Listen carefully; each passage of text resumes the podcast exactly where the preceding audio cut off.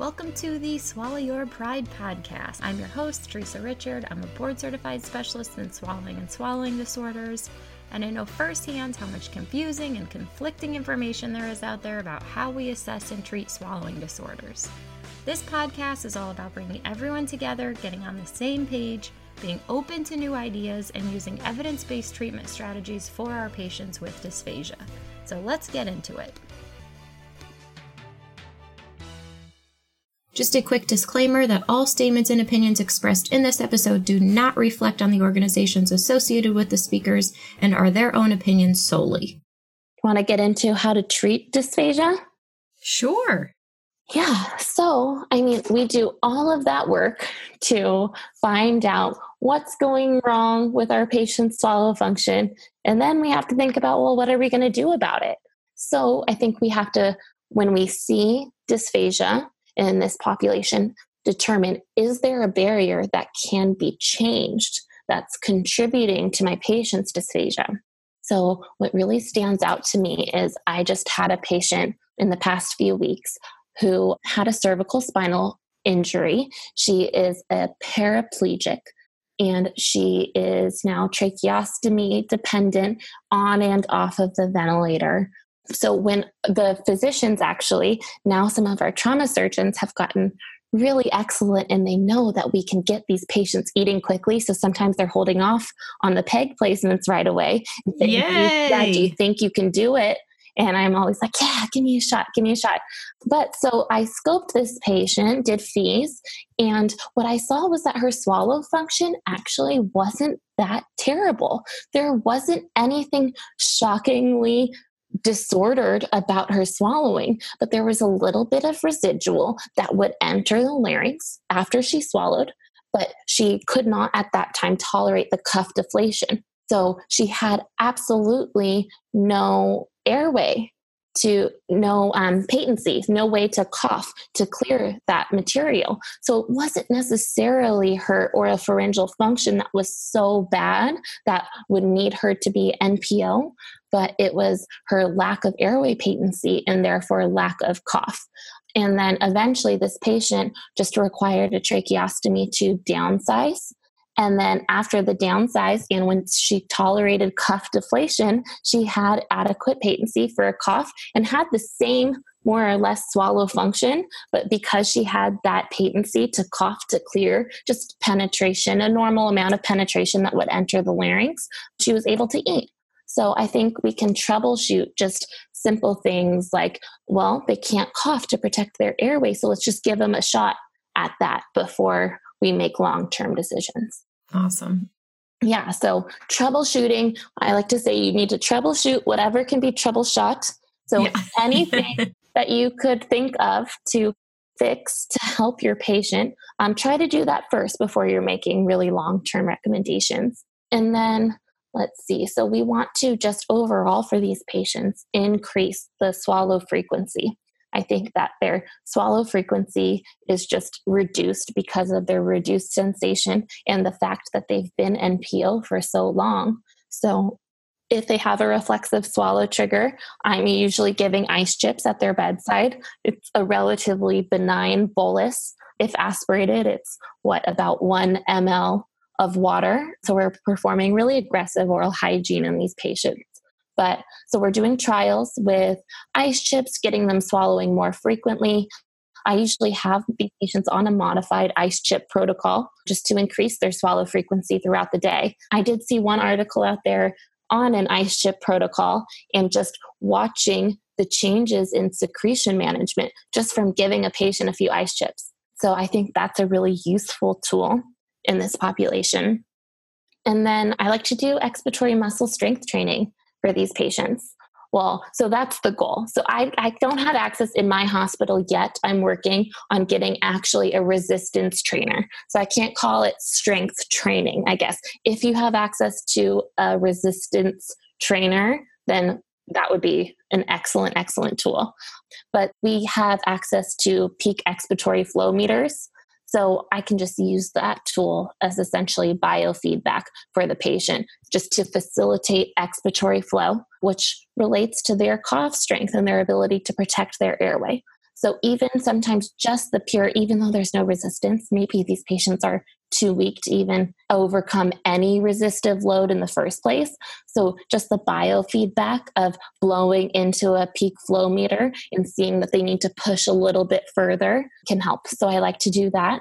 And then I like to do some effortful pitch glides. So, just to improve the laryngeal vestibule closure, which is an issue in most of these patients, just by means of their prolonged endotracheal intubations. So, effortful pitch glides, yeah. And then we use these sometimes even as a biofeedback tool. So, that's been really cool. Awesome. But most patients, once they've done it once, they're like, mm, I'm not sure I really want to do it again. Do I need to? Yeah. So, yeah.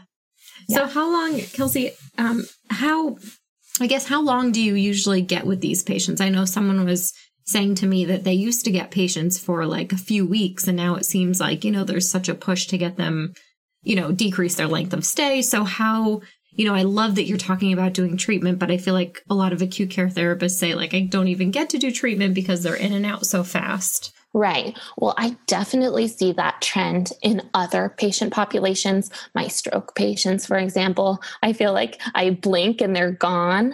But I mean, I don't think that the decreased length of stay has affected my ICU mechanically ventilated patients too much because they they're just going to wean at their own pace. So there's, you know, there's not at some point we can do everything we're going to do but if they're not ready they're not ready. So i mean to my knowledge no one's getting discharged while on the vent. Still if it's not a chronic chronic condition if it's an acute condition. So i haven't seen that change too much. I definitely think that i get these patients for several weeks to work with them. But again, I'm at a trauma center, and some of our multi traumas, they're so severe that they stay with us for months even. I get i've had some patients for two or three months. Oh wow yeah and i think also it just depends on your population but there are a lot of socioeconomic issues that we're working with too with our population and lack of insurance so that causes some difficulties with discharge disposition so i think we do have maybe a longer length of stay for some of those issues but yeah for most of our mechanically ventilated patients, I think I get a few weeks with them, which I really enjoy. Yeah. Oh, that's so nice. Have you done MDTP, Kelsey? I have not. And okay. Every time I've looked at it, it's full. I know it always is. I, I would. I would just love to hear your feedback on it because I think you would be someone that would use it exactly the way that it's supposed to be used. And a lot of people say, you know, because it's something that should be used right away. Mm-hmm. You know, and I always say it'd be great for acute care therapists to start using it right away. Oh, um, but then kind of the pushback is like, well, I only get them for three, four days. So, right. You know, am I really going to start this protocol? So, right. But that, I, I should definitely, definitely take that because yeah. I think that could be really good for us. And I, I don't know how we we manage this, but our organization is really exceptional and they staff us really well. So I usually staff enough SLPs so that we're seeing everyone on our census three to five days per week. Most of our most of our patients who we're seeing for dysphagia are getting five days per week of swallow treatment, and they're hardly ever skipped. And I staff so that we get I think six to nine patients per day. And if you have instrumentals that day, FEES or video swallows, maybe even fewer. So I think that we also get a long length of time with our patients. I spend like an hour probably. That's so nice. most of my patients. Yeah. And I really make an effort too, just because our, our physicians definitely appreciate it that we are not trying to prolong their length of stay because they're pushing and we promise them if you get us involved, that's not our objective. Our objective is to get their swallow studies done as soon as possible. So, usually, if I receive a consult for a clinical swallow evaluation and I deem that that patient needs a FEES or a video swallow, I do it same day most of yeah. the time. So sometimes I see the patient clinical swallow eval FEES. I've even also done a video swallow on the patient same day. It's like half of my whole day on one patient. But then you might get to the end of it and say, you know what, you don't need me. You need medical intervention. And then I don't have to waste visits after that following up on something that I wasn't going to benefit the patient with, anyways. Yeah. So, Yeah, I love that. There's I, there's just so much to consider with you know what we can do and what we can't do, and right. I you know I think sometimes we've gotten so caught up in this whole payer source of like you said we have to see them every day for this many minutes and we have to do anything in our power to get them better. And sometimes things aren't in our power. So right exactly. Like yesterday i got an order for a patient who acutely developed dysphagia. She stopped eating. She had actually been to our facility so i'd already done a video swallow on her for a different issue before and i knew her swallow was normal. So then she developed this difficulty swallowing acutely and she was very aphasic so she would gesture to show me that her throat was painful and that swallowing was causing her severe pain. So I elected to just same day do a FEES. And I just saw that there was diffuse severe edema and erythema of the entire pharynx and larynx. So then I called the attending physician, asked for an ENT consult. ENT came and said it's bacterial pharyngitis and laryngitis, and you just need IV antibiotics and steroid. So then I said, oh, well, there's nothing I can do for that. And then I signed off same day. Yeah. yeah. So some if you didn't do an instrumental exam right away you might have checked on this patient their diet tolerance 10 times and like making her do effortful swallows or something when her pharynx yeah. is just edematous that's brutal yeah yeah oh I, i'm so glad you shared that i think that's so many times i i i feel like more times than not i find things that we need to pass off for medical intervention. Right. And yeah, it just it kills me that that some SLPs still aren't getting the instrumentals that they need to, to right. do our job. Yeah. Exactly. Cuz we we can't we want to fix everything. I know. we just we can't fix it all. Yeah. Yeah. yeah. So, yeah, I think I think doing instrumentals is just so great because it just helps you know when it's not your place, when it's not something that that you can deal with. So yeah. I and I just think it brings our profession so much even makes it that much more valuable. Right. Because, you know, we're not just guessing, you know, we're actually giving right. them concrete information about yes, this patient needs to see ENT, this patient needs to see GI.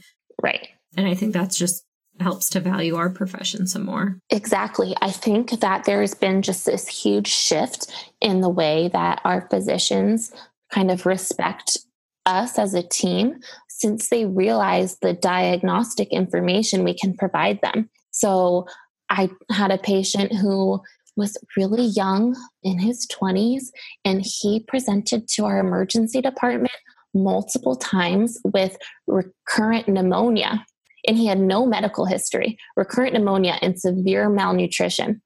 And eventually he was admitted, and the infectious disease doctor said, You know what? I think that we need speech pathology on this case. And I went in, he has no medical history. He denies any difficulty swallowing, but then I have it, I find an abnormal cranial nerve exam and then I give him some trials and I see him swallowing five times for a small sip of water. And he says, It's always been this way. I say, Well, we need to figure out what it is.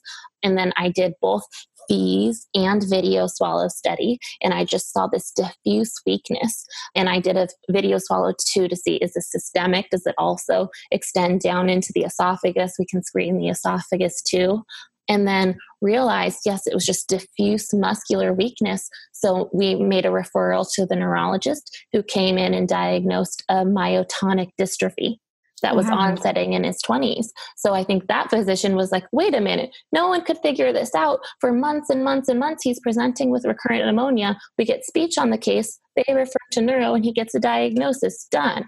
Yeah. And yeah, same thing. I, I, feel like I've had a few of those ALS, really atypical presentations of ALS, and speech can recognize that through a good cranial nerve exam and through instrumental swallow exams. And then, you know, that so, so many patients like this. And I think it's really useful. The physicians really start to notice when yeah. you step in, you make the immediate appropriate referral, and that results in their diagnosis and then a new treatment plan. Yeah. So I think they're really going to take notice if we make really appropriate referrals and give them hints as to where do we think this etiology could be coming from. It's not yeah. our place to say this patient had a stroke, but you can say, well, I see only unilateral weakness. This is really yeah. concerning me. Can you do some brain imaging? We yeah. lead them in the right direction. Yeah. Can I let you step up on your soapbox about cranial nerve exams for a minute? Oh my God, I love cranial nerve exams. yeah. So I, yeah. Because I, I feel like I hear all the time, well, I'm in acute care. We don't have time to do that. What? It takes two minutes. Two minutes. I know we're busy in acute care, but you have two minutes, I promise you. Yeah. So I think it's so important because all of the time I read in physician notes cranial nerves 2 through 12 intact. And then I show up and I go, oh my gosh, I don't think these are intact. These don't look very intact to me. So I think it just helps us to distinguish where do we think is the most likely source of this patient's dysphagia and who do I need to refer to? So if I have a really abnormal cranial nerve exam, I'm going to and dysphagia symptoms, I'll refer to a neurologist. When I have a normal cranial nerve exam and dysphagia symptoms, it might change my course. I might want to refer to ENT or GI, right? So I think that it gives us a lot of useful information. I don't think it's a step that can ever be skipped in any clinical swallow exam because the PO trials themselves give us such little actual information at the bedside. In my opinion, a clinical swallow exam is a series of screens. So the first step is just the medical record review. What are the patient's historical risk factors for dysphagia? How probable is it that my patient has a chronic dysphagia that even might be undiagnosed? And then our swallow exam is the cranial nerve exam. And then it's a laryngeal function exam. What's my patient's cough strength? What is their maximum sustained phonation time? What is their SZ ratio? All of those things I, I'll do in acute care. Each one takes a few seconds, honestly. And I would much rather invest my time in doing all of those things and getting data on possible pathology than on giving water and getting a cough. Was that a cough? Was was that a throat clear? Was that not? Did you swallow once? Did you swallow twice? Who really knows, right? So I think that the other information is so much more useful. Yeah. I love that so much, Kelsey. I, I know when I go in to do FEES too, I feel like when someone, you know, when an SLP tells me I did a cranial nerve exam and this and this and this, we're all off. I'm like, yes, thank you. I like, know. thank you for doing that. yeah, that's what we all need to be doing. Yeah. And, you know, that's what attending physicians need to be doing. It's what everyone needs to be doing on your patients. And it helps you recognize acute neuro changes in your patient. So I am supervising a clinical fellow right now, and I have been harping on her on cranial nerve exams for every patient. And every time she tells me about a patient, I go, Oh, but tell me their CN, CN finding. so I've just kind of ingrained this in her. And I worked with a patient one day, and then I was off and she was covering for me and she went to check on my patient and she noticed that I had a normal cranial nerve exam and then she found an abnormal cranial nerve exam, she found a left facial droop. Um, that was central, just the lower face. So that was a sign of an upper motor neuron involvement. And then she noticed a slight dysarthria as well. So she called the physician, asked for brain imaging, acute CVA. Oh and no gosh. one had noticed it because yeah. the symptoms yeah. were so subtle and they might be something that only a speech pathologist would know. So yeah. I was so proud of this girl when she did the cranial awesome. nerve exam and really helped the patient. So yeah. Oh, excellent, Kelsey. Yay. Oh, I love my clinical fellow. She's so good. Oh, good. Also, so great. people out there are saying that they cannot get a clinical fellowship in acute care. And that's so upsetting to me because I was very fortunate and I got my fellowship in acute care and I learned so, so much in my fellowship. It was actually the best experience. I got really, really good mentorship. And I think that was so invaluable in just my development as a professional. So I'm pretty invested now in taking on clinical fellows. And I think that's how we get the best possible clinicians for the setting. So I think it makes me really upset when I hear that places exclude clinical fellows from from being hired or from applying. Yeah. Because where else are they supposed to learn it? And then five years later, they've only been in a school or a skilled nursing facility, and then they come for an interview with their C's, and then we say, But you have no acute experience. They're like, But yeah. you wouldn't give it to me. Right, right, right. I know, I know some states there's, you know, like billing issues or whatever, but still oh, it just yeah. it totally stinks That's that true. Yeah. It it just stinks. Yeah. yeah. Well, so I think, you know, in states where where it's possible and where your staffing allows for adequate supervision, yeah. people should really step up and try to take some clinical fellows out there because honestly, they turn into such good clinicians. So yeah. Let, let me ask you, Kelsey, this might be a personal question, but did you did you go to George Washington? Did you go to DC just to go to that college and did you go to Northwestern just to go to that program? Yeah. Yeah. So I really did. I people even ask me, I feel like how how did you get into speech pathology? And I think a lot of people have a really great story of like a personal relationship they had with someone who needed that service or something. And I never really had that, but I what even in high school, I loved neuroscience. We had this kind of faux neuroscience course in high school, and I loved it. And I loved languages. And when I was researching majors for college, I was like, language plus neuroscience equals speech and hearing science. So I think that's kind of what I was seeking out. Yeah. And then obviously to learn from Dr. Logemann that yeah. I was all in. I was like, I will even endure negative temperatures. Yes. to learn from her for dysphagia. So yeah. yeah, I did move around really just for the, for the programs. And then after I graduated, there were no medical SLP jobs in Chicago because it was really oversaturated, I think, because there are several schools in that area. So I had to move to where the clinical fellowship acute care job was, and that was in Florida. So, you know, I moved for that and you know, I think sometimes you also have to make some sacrifices for what you want in your profession. What do you want to do with your career and how important is that to you? And it's important to me that I wake up every day and I love my job and I'm excited to go to work and I feel like I'm helping people and I'm not just, you know, a slave to billing rules, etc. So acute care was really important for me. So I just moved for to make that happen. Oh, Kelsey, I think you've just said everything I've been trying to say for months. You've just said it so eloquently, but I, that that's what I, you know, people always complain, well, I can't find anything in my area. And it's like, well, have you looked outside your area? And they're like, well, no. And it's like, yeah. well, just, you might have to move. I mean, if that's, you know, what you have to do. I mean, I've moved a ton. right. But I love what I do. And yeah, yeah, I think it's all about priorities. And yeah, what's yeah. your priority? Is being close to your family or whatever is drawing you to a location, is that your priority? Then you might need to take a position that doesn't bring you everything you ever wanted. But then also don't be upset about it every day. Make the best of it and do the best you can in that role.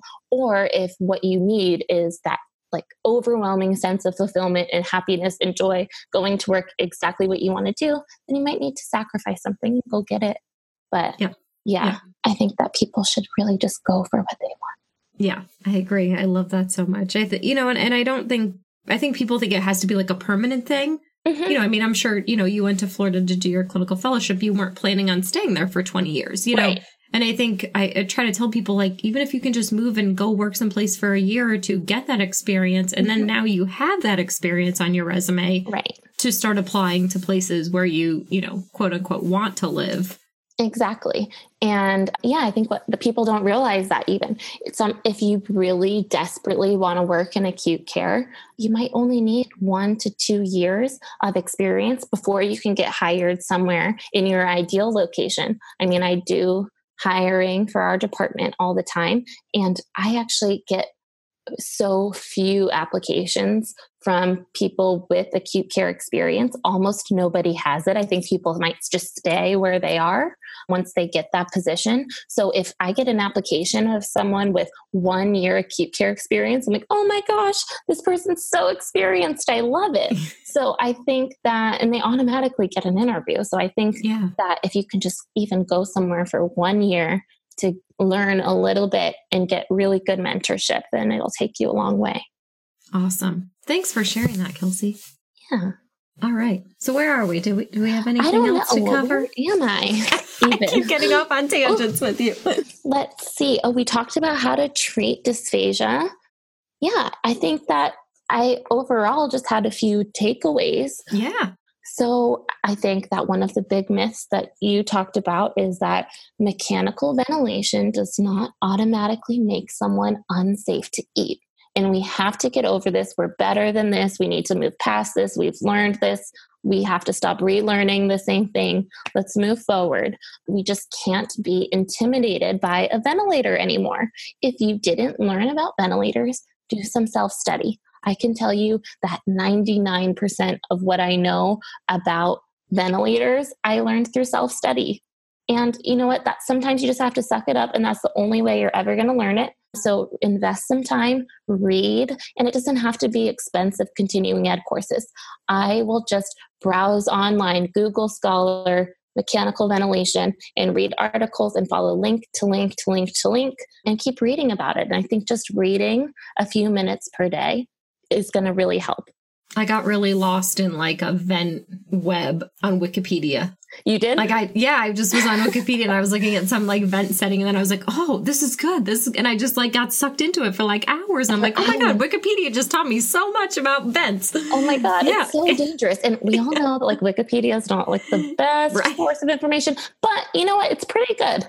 Honestly. Yeah. yeah. But it yeah. just kept like you said, it just kept linking me and linking me and linking me and I was like, "Oh my god, where am I now?" Yeah, and you just but, dive deep into the world yeah. of ventilators. my favorite world world of all time. but yeah, so I think at least even just Wikipedia is such a good because it's in such layman's terms, is such a good place to start. And then yeah. if you want to fact check and verify the accuracy of what you've learned, you can do that through scholarly sources, but that is a good place to start. Yeah, so I think we just have to stop being intimidated by a ventilator, do everything in our power to learn everything that we can about mechanical ventilation so that we're more knowledgeable and that physicians and respiratory therapists will trust us with their patients. And then we need to really understand the urgency of intervention with this population. So the wait until they're less sick approach is the worst thing we can be doing for them.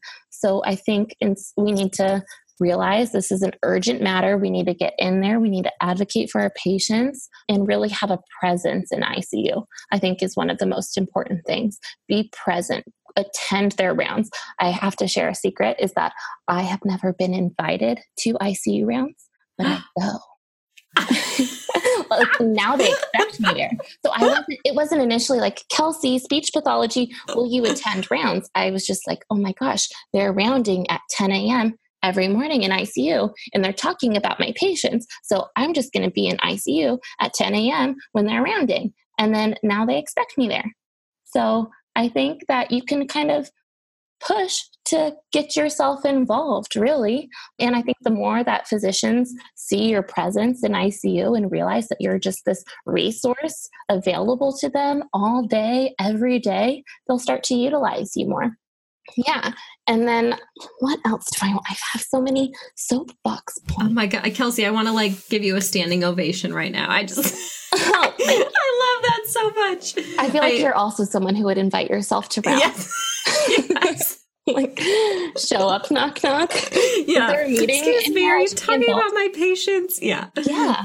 I mean, why not? Yeah. Honestly, there there are patients too. And we can contribute really insightful information to the medical team. Yeah. Yeah. So yeah, just the other day I was saying, I showed up to rounds and I was like, oh, I was working with this patient and she's in assist control. She can't tolerate a speaking valve yet because I think there's just too much edema. The upper airway's not patent yet. But she holds her sats really well with the cuff deflated when the respiratory therapist compensated that tidal volume a little bit for the leak intensivist, what do you think about changing the order set maybe so that they could be with the cuff deflated all day so that she can both voice and oxygenate. And the intensivist was like, oh, yeah, sure. Boop, boop, boop. And then one order in the computer. And then my patients weaning so much faster and doing really well. So I think we can give them really, really good information that they are always surprised that we contribute. Like, oh my gosh, I didn't realize that you guys did that. Well, I, th- I mean, that just sound again sounds so intuitive. It's like the fastest way to get something done is to go right to the source. You know, right. instead it's like, oh, I should probably call a meeting with the intensivist to see where we're at and see if maybe we can do this. And it's like, no, just show up and just show up and yeah. I know. And I like have a really bad habit of kind of stalking some of the physicians. Like I'll always know someone will be like, where is Dr. M? And I'm like, oh, he's on six East right now. Cause yeah. I just saw him. But I have this like mental map of where all the physicians are. So if they're not answering my page right away, I can just go, oh, funny to see you here, Dr. Yeah. M, but I would just want to speak to you about blah, blah, blah. So um, yeah, I think we just cannot be afraid to communicate with the physicians. And once you show that when you stop them and tell them something, you're giving them useful information, then I think they're going to recognize that and they're going to start stopping you. Oh, hey, wait, wait, you have five of my patients today. Let's go, let's huddle about this really quickly. So it's yeah. kind of turned into that. So I appreciate it that way around. Yeah. I, and I don't know why it, like, why some SLPs think that they need the invite all the time. Yeah. You know, like I, I have such good relationships with some of the doctors that I work with. Like even some of the doctors, like the medical directors at facilities I work at will like text me, like, mm-hmm. how did that case go today? You know, and it's like, did I ever think that I would have this type of relationship with some of these doctors five years ago? Hell no. No. But it just, I just kept showing up and I kept showing them, you know, the value that our profession can bring and what our instrumentation can show and, you know, how we just play such a huge role in this big picture and now I have such a mutual respect with these physicians. You know, right. I didn't just, you know, sit down and have a meeting with them and, you know, tell them everything I could do. I just showed them and I constantly kept in right. contact and kept in the loop with things. Right. So, and uh, yeah, people think it's just going to be one scheduled meeting that's going to change the course of history of the hospital. And it's like, it's a constant effort. You have to build the relationships and you have to maintain the relationships by continuously showing them speeches here. We're a presence here. We can help your patients. This is what we do. This is what I'm contributing to the case and yeah i've i've definitely posted something like that on facebook before saying look at this text a physician gave me oh thank you so much. Speech was invaluable in this case. You helped us find the diagnosis. And then some people respond like oh i wish my physicians were like that. I'm like what yeah. do you think that do you think that i was the luckiest slp in the whole world in my hospital by pure sheer luck was handed the most slp friendly physicians you were Kelsey. Yeah. yeah. You ordered catering for them that day and everything. Yes. Right. Yeah. so it's like, you know what? It's your physicians, it didn't all start that way. You can make that happen with your own physicians. So it's not luck. And I think people say, well, yeah, I, I mean, they're resistant to speech or they don't know what we do. Well, what, what role are you playing in improving right. that for yourself? Right. right. So, yeah. Right. Oh, Kelsey, thank you so much for sharing all of this. Of course. Do I have any more soapboxes? Any more spiels to give?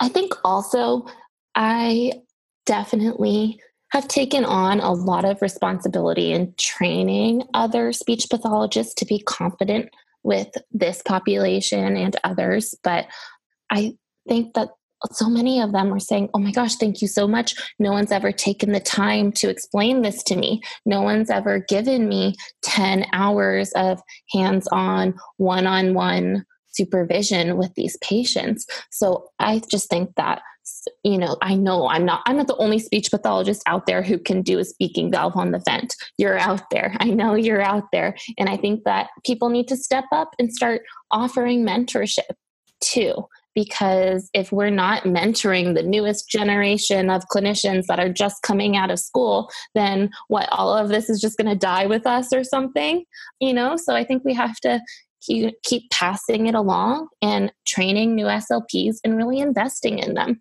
Every time we hire someone new i'm like well, you're an investment. We're investing in you. We're going to give you hundreds of hours of training overall, FEES, video swallows, trachs, vents, TBIs, all of these things, they all need hours and hours and hours of hands on mentorship. And you can squeeze it in your day.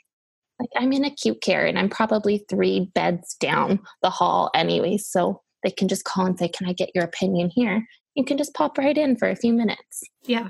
And I love that you said that because I feel like there's such a a myth with thinking that like I can't ever find anyone to mentor me. There's no time, no one can ever do it.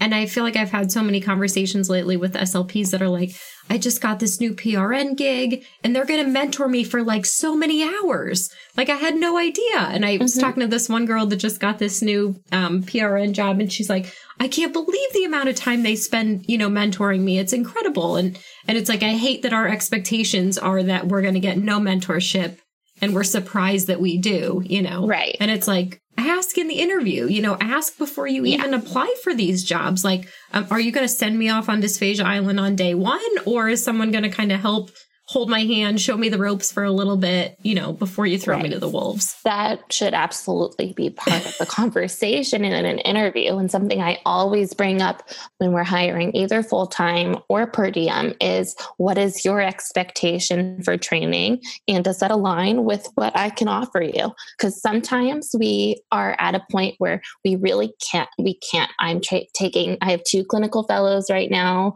and I have a group of some newer to medical SLP SLPs.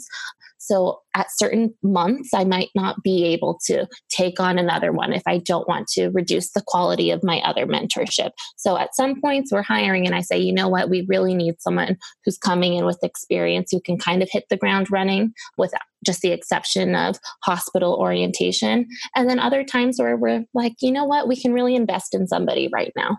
And we're pretty upfront, I think, about what it's going to be. I love that. It's awesome. Yeah. All right. What about competency, Kelsey? Competency. Competency for what? For for FEES, for videos, for trachs and vents. So anything. So what if, what if I'm if I'm not sure if I'm competent in something? Well, okay. I've de- I've definitely revised the competencies for all areas, all modalities at our facility. And I think the most important last step of the competency list, like you can list, you must know X, Y, Z, this whole checklist of facts that someone must have memorized, right? But I think the last and final piece of any competency puzzle is that both the new clinician and the mentor need to be in a mutual agreement that this person is competent.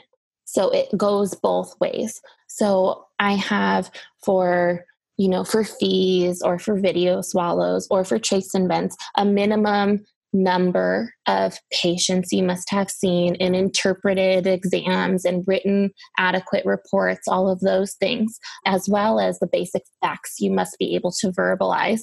But at the end of that, it's always are we both in agreement that you're competent? So, you know, sometimes I usually find it the that the new clinician is like, I'm not sure if I'm ready. And I usually have to be like, no, I, I really think you are. Why don't you try yeah. one on your own and call me if you need me? But yeah, I think it's important that both are on the same page because just doing a random number that you come up with of exams or seeing a random number of patients with this diagnosis does not make you competent. Yeah. So I think that people need to have a really good, really good self awareness of their skills and their lack of skills. They need to know what they don't know, hopefully. Yes. No, yes. you know, I don't know enough about this. I know I need to learn more. I don't know what it is, but I need to learn more. So you need to have that self awareness. And I think anyone in our profession needs to have self awareness to be an ethical clinician. And I don't think there's anything wrong with saying I'm I'm not competent in that area. I need to send you to somebody else who is more competent in that area. Right. I mean, I think we have such a broad field that I know there's some areas that I just would not feel comfortable taking that responsibility from that patient that thinks that I'm going to provide them with this excellent treatment when it's really not my bread and butter, you know, right. and I'm not afraid to admit that. Yeah, I think we all have to be honest with ourselves. I can't yeah. I can't work in a school right now because I don't know what I'm doing. Yeah. I would need so much training. So it goes both ways. We all need to be, you know, aware. We need to be honest. We need to be honest with the people we're training about our own competency. Awesome. Thanks so much, Kelsey. This is so, so good. Thank you. I think we covered all of your takeaways, but do you have any final, final takeaways? Final, final, final takeaways. I don't know. Just I love vents. yeah, it's just such a fun population to work with. And I really hope that at some point in every medical SLP's career, they get their hands on this population, they get mentorship with this population, and they get to really kind of see the good outcomes that can happen. And I've told you, I think my favorite my my favorite part about working in acute care is the acuity of illness not because i love seeing really sick people but because we can make the most immediate largest impact on their quality of life. And there is nothing better in the entire world than giving someone their first sip of water or giving someone back their voice for the first time in weeks. I think it's just so rewarding so yeah, I, I love it. Awesome. Thank you so much, Kelsey. This is so good. Thank you for having me. What a fun chat. So, if you would love to hear more of these episodes and get some easily digestible bites of swallowing knowledge, then please leave a review on iTunes or pledge a small amount on patreon.com forward slash swallow your pride because that is what keeps these episodes coming. Also, don't forget to subscribe, share with your closest colleagues, and show notes will always be available to download over on swallowyourpridepodcast.com, where you can also be notified of the latest podcast episodes. Also, credit to Stephanie Jacobson for her incredible editing skills, and thank you so much to all of you for listening.